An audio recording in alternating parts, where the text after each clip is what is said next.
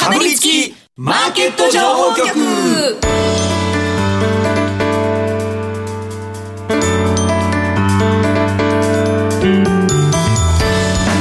金曜夕方はラジオにかぶりつき皆さん1週間お疲れ様でした。進行役の八木ひとみです。さあ今週もこのお二人とお話進めてまいります。ビーコミさんこと坂本慎太郎さんそしてスパローズ大和勝孝さんです。よろしくお願いします。さらにですね今日は雇用統計の週ではないんですけれどもこの方に来ていただきました。岡三証券投資情報部シニアストラテジストの竹部力也さんです。よろしくお願いします。よろしくお願いします。一週ね前に雇用統計発表されたんですけど、おじいちゃんに言うようなしゃべり方前そそうゆっくりと分かりやすいなんかなんか私悪いことした間違ってたらあれだなって通常で1週間前にね雇用統計が、はい、発表されましたけれども。ゴールデンウィークだったので。間違って私来ちゃい。そうになりましたよね。あ今日？あどういうこと？先週ですか？先週。なんてねっていうのが一応ね。あでもあれですよね。連休中特番されてたんですよねああリッキー竹部としてね。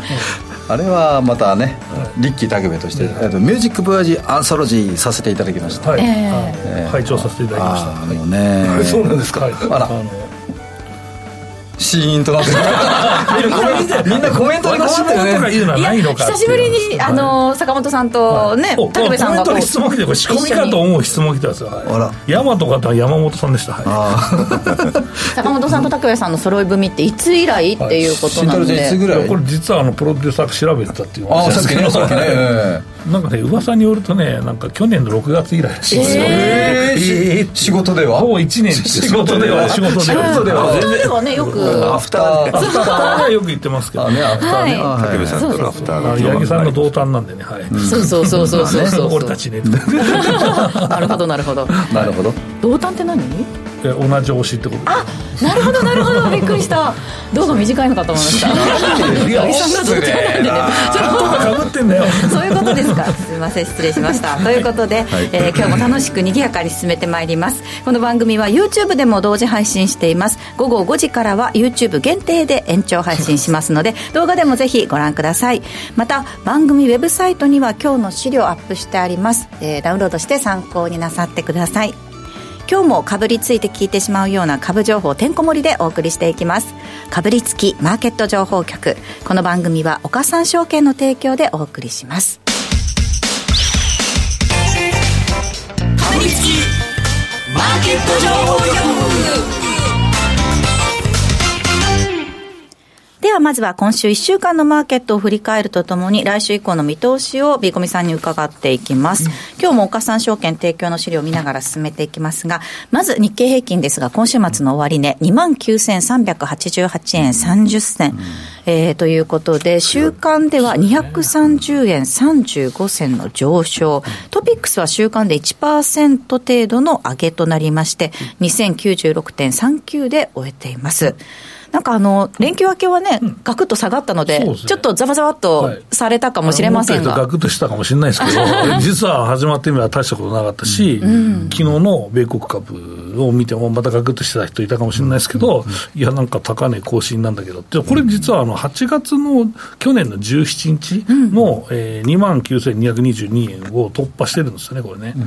だから、もう、ここの部分は、えー、とこの前3万円ついた時以来ぐらいの、えー、ぶりの、ね、高水準、えー、高水準になってると、ういう形ですね、そうですね、しかもね、今日は本当にあの、寄り付き直後が今日の安値で、でもあの大引け直前が今日の高値っていうことなので、でね、本当にちょっと右肩上がりみたいな印象だったと思うんですけど、うん、意外とこのレンジってね、まあ、あんまりテクニカルできなくな話はあれですけど、うん、まあ、このレンジってほとんど滞留してなかったですから、過去も。だから、スルッといくか、スルッと下がるかっていう場所なんで、意外とね、何もなければ、来週、うん、週明け、うん、3万って言いたいけど、まあ、1か月で3万ぐらいいけばいいやっていう、目前やんっていう、まあ、話になってますよね、これね。ゴールデンウィークの直前に僕もね、某日経ググループさんのところから取材を受けたときに、はい。日経平均株価どうなりますって、オプションで見て言ったんですよ、ははは2万9000円と2万9250円と2万9500円のコールの出来高が爆増してて、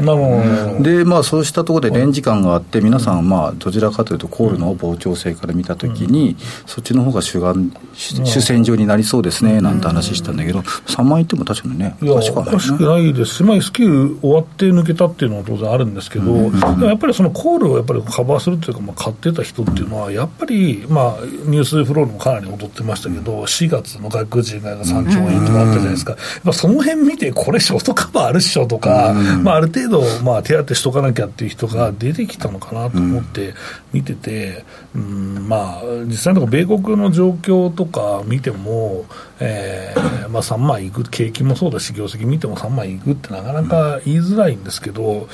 日本の業績だけ見てみんな買ってくれてるなっていうのはありますよね。うん。やっぱ坂本さんがずっと前から言ってて、3万目指していくって、はいこれを浮かべてたのかなって思うと、そうですね、だからまあ残念ながらね、3万いかなくてすみませんでしたっていう話になったんですけど、まあ何ヶ月ずれていけばね、それはそれでいいですし、まあ去年行くはずだったシナリオ、まあ、日本最強説みたいな、まあ、日本の増益がまあこのままですね、えー、と去年もまあある程度の増益に、あ前前前期ですね、えーもうちょっと集計できますけど、ある程度の増益になってると思うんですけど、まあ今期もですね、えー伸びると。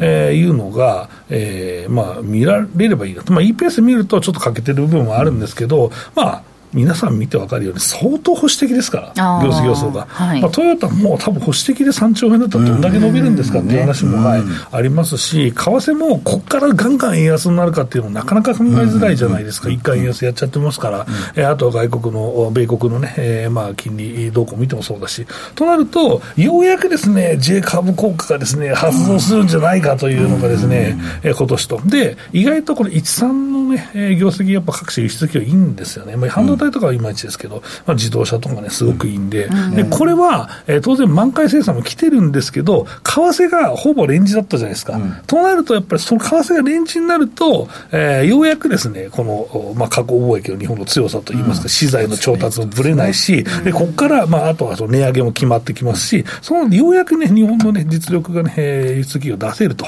いうような状況が揃ったら、やっぱり強いよね、となるので、ようやくですね、えー日本株のですね、増益が、えーみんなね、疑わないような状況になってきたのかなと思ってます、まあ、疑ってる人いいる人もいるかもしれないですけどね。でもまあ、今のところ今期も、まあ、多分増益で来るでしょうし、まあ、米国は一応現役予想なんで、えーだから、あ消去法的にもですね、日本は買えるよねと。えー増益が3期今後続くことになりますから、えーそうすると、日本株への信頼感っていうのもかなりね、えーまあ、一応日本のえーボラティリティが高いことはもうみんな知ってて、まあ、新興国みたいな EPS の動きするというのはよく言われてて、まあ、このまあ25年ぐらいの間に2回ぐらい EPS の予想がマイナスになってるんですよ。そんな国危ねえだろうと、えーいうのがまああったんですけど、まあ、東日本大震災とリーマンショックの時ですけどね、まあ、そういうのがあったんですけど、えーまあ、それをまあ克服してかなりね、えー各社、えー収益力が、えー高くなっていますので、えーその辺の評価っていうのを、えー反映してね、えー外国人としては買ってきてるんだなと思います。まあ、主体は、えー21日かな、に、えー出てくるんで、まあ、その、お外国人の中でね、え米系なのか、欧州系なのか、えーっていうのもね、えー解説できるようになると思いますので、えーまあ、外国人としか買ってるっていうのは間違いないと。まあ、この中で、えー日本の業績を見て買ってるのか、まあ、そうじゃないのかっていうのも、えー主体とか、あとはまあその後のレポートとかで分かってくるんじゃないかなと思ってます。ただあの今日値上がり銘柄数が56%ちょっと1000をやっと超えたところみたいな印象だったので、どちらかというとその、まあ、決算を手がかりにはい。物色ちょっと明暗分かれてるような印象で、週間で見るとセクター別でもそのあたりがちょっと出てきてるのかなというような、あの感じなんですが、先ほどお話しされました、まあ、自動車も含めた輸送用機器がですね週間で2.8%の上昇でした。一方で非鉄金属だったり工業だったりは非鉄金属は4.7%を週間で下げているのでちょっとあのセクター間でのはい物色っていうの。ね。はい、明暗分かれてるような印象ですけれども、まああね、輸送機器に関しては、まあ、このラジオ、連休入る前ですからね、もう何社が出てきた段階で、これ、一産の業績がとんでもねえから、とりあえずここ固めがいいでしょうと。いうような戦略はお伝えしますので、まあ、皆さん、多分儲かってるんじゃないかなと思いますけどね、はい。えー、ですし、まあ、卸売はまあ相変わらず、このバフェットさんの効果で株主還元ね、えー、と本競争も意外と、まあ、資源が崩れそうですけど、強気だと。いうのを評価されるなというのもありますし、えー、電力、ガスですね、はい、えー、これがこの、えーまあ、輸出企業が上にいる段階でいるのかっていうのはちょっとびっくりなんですけど、まあ、ここは、えー、関西電力の話は昨日ラジオしましたけど、まあ、これを、まあ、主力とするですね、えー、増益税ですね、えー値上げ、値上げによる増益がかなり、えー、効くんじゃないかなというところですね。はい。では個別でも確認していきます。東証プライム市場の騰落率ベスト30確認していきますけれども、えー、まずピックアップ銘柄として上昇率の9位に顔を出しています。4979OAT アグリオですね、はい、えー、こちらが今週の終値、ね、1652円ということで、週間では20%を超える上昇となっています。これはまあ農薬ですとか肥料の、ねえーまあ、メーカーです、まあ、M&A でキリバーナ剤を、ね、会社を、まあ、オランダキリバーナ剤の会社買ったり、えー、しているんですけど、うん、えーとまあ、この12月期決算なんですね、この会社も、それを、えー、情報修正したということですね、これも、えー、12月決算だから、1、3月の決算が出てるのは今なんですけど、1期の段階で情報修正していると、えー、いうことはかなりね、業績が良かったということにはなるんですけど、うん、えー、こちらがですね、営業利益がですね、えー、と32億から40億に大幅に情報修正してまして、えー、とあとはあそうですね、増配もね、一応この段階で発表していると、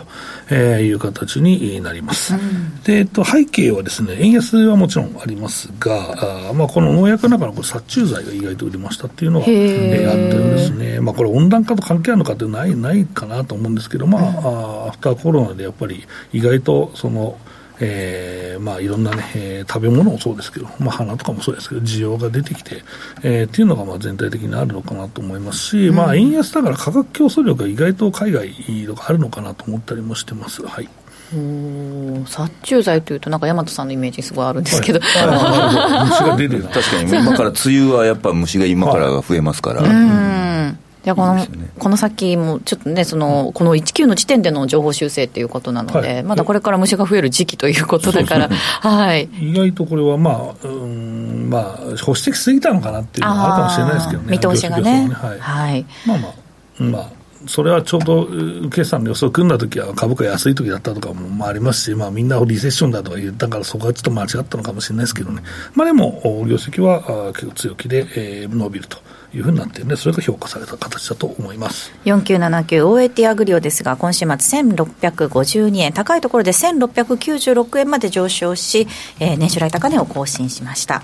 もう一銘柄見ていきます。上昇率6位に顔を出している7280の三つ葉ですね。こちら週間で20%を超える上昇となりました。はい、えー、こちら三つ葉はですね、えーと、ワイパーのですね、モーターとかね、えーまあ、自動車の伝送品をまあ作っているメーカーであると、えー、いうことなんですけど、えーとまあ、ここの会社って結構ね、えー、まあ、その残存車力って、ワイパーって結構そのローテクって言ったらあれですけど、うん、まあ、昔からある技術じゃないですか。はい、だからそれって、だから大量に作る会社が、やっぱり薄い利益を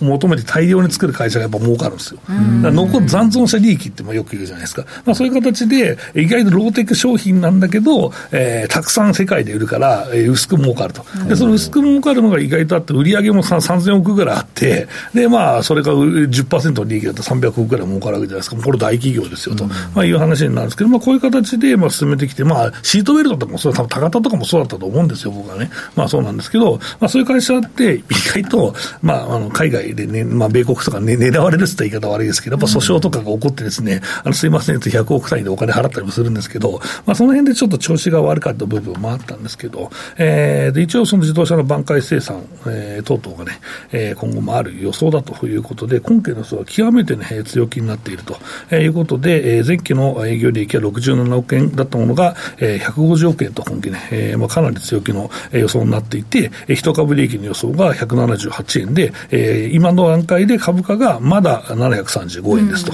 えー、いうことなので、さすがに、えーまあ、これはローテクのものを作っているといえどもね、業績伸びてるし、一過性でもないはずなので、まあ、当然ね、ストップ高して、えー、今日も上がってますけど、はい、えー、このぐらいの株価の反応あるだろうということですね。はい、7280三つ葉ですが、今週末735円で終えています。えー、もう一つ、8005のスクロール見ていきましょうか。はい、えー、はい。8005スクロールですが、今週末は、えー、897円で終えています。こちら小売業ということですね。えっ、ー、と、スクロールはですね、はい、カタログとかね、ネット通販の大手なんですけど、まあ、生協のまあカタログからまあ出発してるんですけど、えっ、ー、と、まあ、最近は、この番組も何回かお話ししましたけど、その、美容系のね、えー、まあ、もう商材ですとか、あとキャンプ用品ですとか、えー、かなりね、えー、この、えー、コロナ禍にね、業績を伸ばした企業、まあ、コロナの恩恵一番受けてる企業はどこですか？って、意外と通販かもしれません。あの、同じものを売ってるライバルがたくさんいる中で、えー、お金を、その、かけて、広告かけて割引してようやく顧客になってもらってるわけじゃないですか。何もしないで、その、すごもりして勝手に申し込んでくれるわけですよ。で、その、えっ、と、コストが安い客が、そのまま、えリピーターとしてフルではないですけど、10%、20%に残っていると、えいうことは、これもコロナのいい算ですね、と、なるので、まあ、それで業績が回復してきましたと。で、ある程度業績が回復してきた後、この会社はずっとですね、えー、業績が増えた分、株主還元を、えー、するというのをずっと続けてきて、えー、今回はですね、えー、この株主還元のね、数値、このぐらいの数値で、えー、還元していきますよというのを出して、これが、えー、DOE ですね。DOE が4%で、えー、配当成功が40%を目標と、うん、えー、いうことで、今の、まあ、配当利回りで5.3%、4%、そのぐらいあるんですね。はい。はい、はい、あるので、えー、まあ、これは高配当株として今年も買えるよねと。うん、まあ、業績が上振れたさらに、えー、増益っていうのが、もう指針として出されてるんで、期待できるというのが、えー、交換された形でございます。業績自体、微減してるっていうのが、また一つのポイントなんですけどね。うん、はい。えー、年初来高値更新銘柄となっています。5月10日に909円まで上昇しました。今日は897円で終えています。これ DOE に関しては丸いグループも結構、そうですね。はい。大きく打ち出しって8%っていう話でしたけれども、はい、は意外と日本人に合うと思います、日本の会社の考えた安定配当ができる仕事だと思ってるので、はい、だからまあ8%相当高いと思うんですけど、えー、はい、だからこれはまあ DOE で安定配当出しますのもう超ダサいんで、あの基本的にもう、だから DOE で出すっていうのが、まあ、主力になる、主流になればね、うん、えー、投資家はこのぐらいの配当を大体期待できるんだっていうのがあるから、これから、えーまあ、配当成功でどんどん儲かった分出しますっていうところじゃない、安定配当したい会社は、は DOE が流行ってもらえると、えー、意外と高配当投資のお金がもっと入ってくると思うので、面白いかなと、今年も面白いと思います、高配当銘柄は。はい、えー、お話の続きは延長配信で伺います。この後は竹部力也さんのお話です。ここでお知らせです。岡さんオンライン。岡さんオンラインなら、口座開設から最大3ヶ月間、現物信用取引手数料を全額キャッシュバックいたします。キャッシュバック金額に上限はありません。さらにキャッシュバック期間終了後も定額プランなら売買代金100万円まで取引手数料が毎日無料。株主優待銘柄も取引手数料が無料です。現物信用合わせて最大200万円まで毎日無料。手数料に自信あり。株式取引なら岡三オンライン。岡三オンラインは岡三証券株式会社の事業部門の一つです。当社が取り扱う商品等には価格変動等により元本損失元本超過損が生じる恐れがあります。投資にあたっては契約締結前交付書面等を必ずお読みください。金融商品取引業者関東財務局長金賞第53号。岡三証券株式会社。かぶりつきマーケット情報局。ここからは岡三証券投資情報部シニアストラテジストの竹部力也さんにお話を伺っていきます。えー、日本が先週ゴールデンウィークの間ですね、はい、アメリカでは FOMC そして雇用統計など重要イベントを消化しまして、うん、ECB もありましたよね。ね。そしておとといは、えー、アメリカの消費者物価指数の発表もありということで、うん、本当イベント盛りだくさんだったんですけれども、ただあの今後のマーケットの方向性というのはどうなっていくのかというのを武部さんに聞かないと5月も始まらないだろうということで。いやもうとっくに始まってるし、ね。ガンガンまだまだ3万いってない普通に始まってるし。いやいやいやいやということで。まあ、あのね、ゴールデンウィークの間、ちょっとね、まあ、今更振り返ってもって、もう1週間経ちましたしね、まあ、いろんな皆さんがおっしゃってるところは思うんですけども、えっ、と、反省も込めて言わなくちゃいけないのは、この、まずは、えー5月の2日のオーストラリア中銀、はい。えーリザーブバンクオブオーストラリア、えー準備銀行、まあ、合中銀でいいんですけども、えー CPI に関してのかなりね、消費物価指数の落ち着きがちょっと見えてきたんですけども、労総裁だとか RBA はですね、まあやっぱりまだまだそのインフレの抑制にっていうところで、えーちょっと皆さんマーケット、まあびっくりして、まあこうチャートがね、上髭指数についてますけども、おサプライズ利上げしたというところでしたね。でただし、その、まあ、若干、えー原油だとか、あーないしは株、米株の方の下落に伴ってですね、ちょっとこう押されてしまったような経緯があったんですけども、ドル円相場だとか他の、要は円に関してですかね、円日銀の金融政策に関してはもうこれ皆さん今更のところなので、そこと対比して、えー5ドル買いのインセンティブが非常に強まってるよねというところ。で、この翌日に5月の3日の水曜日の日本経済新聞社さんはラジオ日経さんでこうやって言って許されると思いますけれども、5月の3日の水曜日の日経新聞の長官の9面で5ドル高持っていきますよっていうようなコメントをさせていただいたんですけどもね、はい。93円、95円ぐらいのところまでいくんじゃないかなと中長期観点では見ているんですけどもね。というのはまあ金利差さらにね、これ拡大していくだろうというような見通しと、おまあ資金シフトされやすいですからね、えーこうしたところまずはオーストラリアドルは見てますよとこういうところ。で、今度はその次に ECB ですかね。そうです。ちょっとねねオーストラリアは次回、その、えっ、と、政策決定会合というのが6月の6日、ううん。でこの辺の次のテーマ、まあ、ちょっとね、1か月ぐらいえー先かもしれません、その間にえー消費物価指数だとか、またね、あのえー四半期ベースでの CPI だとか、多分出てくると思いますけども、まずは、えーね、5%の、まあ、5%っていうか、まあ、0. 失礼、0.25%の利上げっていうのはね、もうかなりマーケットはサプライズでしたんでね。でそうなってくると、まあ、ここでまた急にこうフラフラするようなことはないでしょうっていうような形と、あとは、え金利、まあ、アメリカと違って金利、今度は利下げに転じるような動きは多分ないでしょうから、はい。そうなってくると、金利差がまあそのままあのコミットされたままでのインセンティブがあるでしょうねっていうような見方がまあありますよというところでございます。あとはね、中国なんかもこれから仲良くしようなんていうことをね、よくね、あのまあ、ニュージーランドもそうですけどもね、えー対応してますので、えー資源国通貨にの資金シフトはされやすいのかなとは思います。はいえーそして、まだまだ引き締め続くのかなというのが、こちらのその ECB の方ですね。ECB ですよね。はいえっ、と、まあ、いろいろな、その ECB の、これ、ただし、ちょっとこの0.25%の利上げだったんですが、実は0.5%の、えーマーケット予想が出ていた中で、逆にちょっと、え、その程度なのっていうような形で、意外と放棄手だったのが、えーまあコン、えーコンサバティブな姿勢だったのかなと。ただし、えーラガルド総裁も含めてですけども、いろいろですね、どちらかというと、お強気で言ってるけども、ちょっとまあファジーな形になってます。で、そのファジーさというところが、まあちょっと非常に不透明感ではあるんですが、はい気づいたら、このユーロ円というのはですね、今日はちょっと用意してませんけども、もしお時間があれば、ユーロ円のチャートというのは実はですね、リーマンショック以来の 2008年か、の12月以来のですね、えー。ユーロ高円安なんですよね。だからまあそうしたところでは、えー輸出成功の、欧州向けの輸出成功の高い個別銘柄で、という方々はですね、ちょっと改めて、あそんな水準なの？というのを、まあ慎重な姿勢を取ってらっしゃる方はね、非常に決算多いとは思いますけどもね、業績予想だとか、意外と、あその時の水準感なんだっていうのをぜひですね、欧州輸出成功のた強い銘柄をお持ちの方はチェックしておいていただければなとは思います。はい。機械のメーカーとか、その辺ですかね。うん。ね、はい。エアコンとかね、いっぱいあと自動車とかね。ありますね。はいはい。はい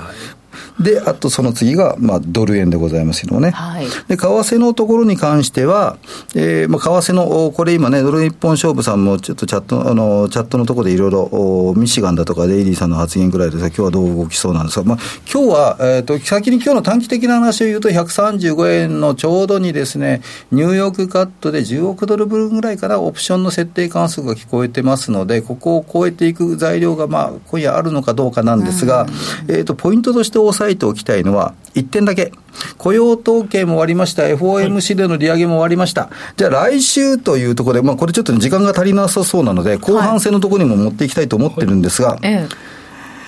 債務上限問題ですよ。それそれでね、聞きたいそれ聞きたいでね、政治的なショーだっていうふうにして思う一方で、はいまだ見えないところではね、極めて投機的に仕掛けられやすいので、で、えー久方ぶりに申し上げますが、まあ、これ一夜漬けのテストというところで、えーケビン・マッカーシー下院議長と、ケビン・マッカーシーという名前をですね、繰り返し、えー覚えておいてください。テストに出るぞって感じです。えー今度の中間テスト出すぞ、山本君。って、そんな感じですね。えーこの方が共和党の下院議長さんがどのようなご発言をするのか、えーこれはちょっと後半戦のところで何が注目ポイントなのかはお話しさせていただこうかなというふうにして思ってこれます。、主要通貨の中では、今までのお話だと、主要通貨の中では一番今強いのは、ユーロっていうことになるんですか？そうですね、そういう形になりますよね、えー今、基本的なこの金利だけ、えーというのは、利上げのテンポ感だけというところでは、一番先々が見えづらいのがユーロでしょうかね。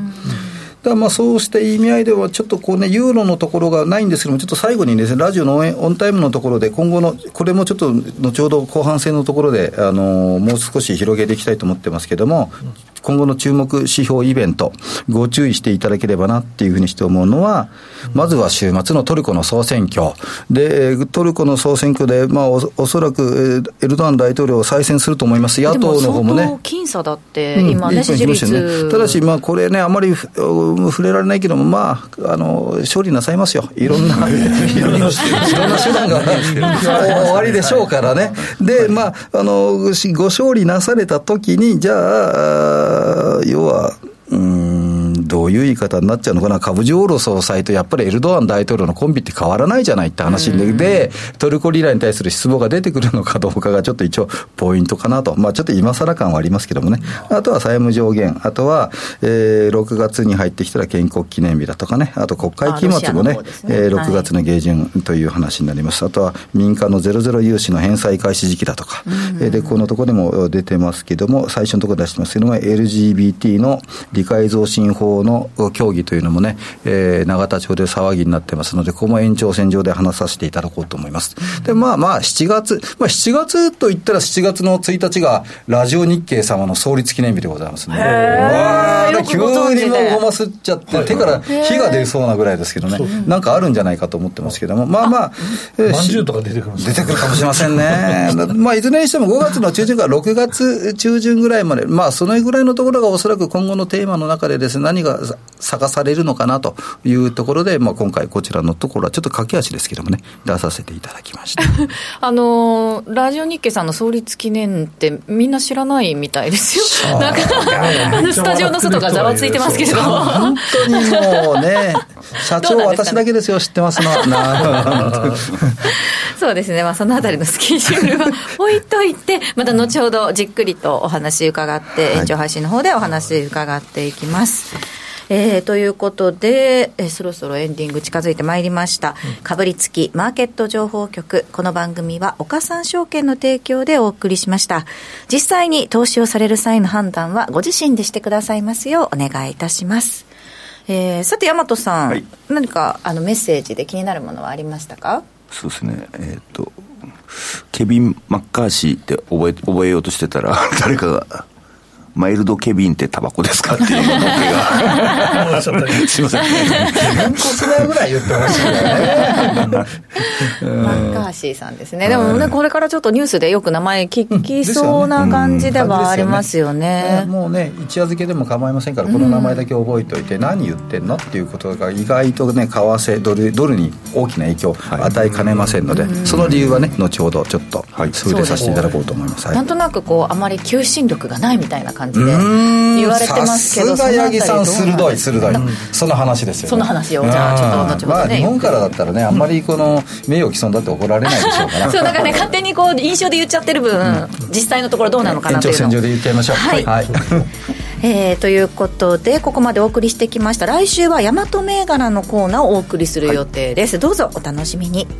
ラジオタイムここまでの相手は坂本慎太郎さん大和和孝さんそして武部力也さんでした。ありがとうございました。ありありがとうございました。かぶりつきマーケット情報局ラジオをお聞きの方とはここでお別れです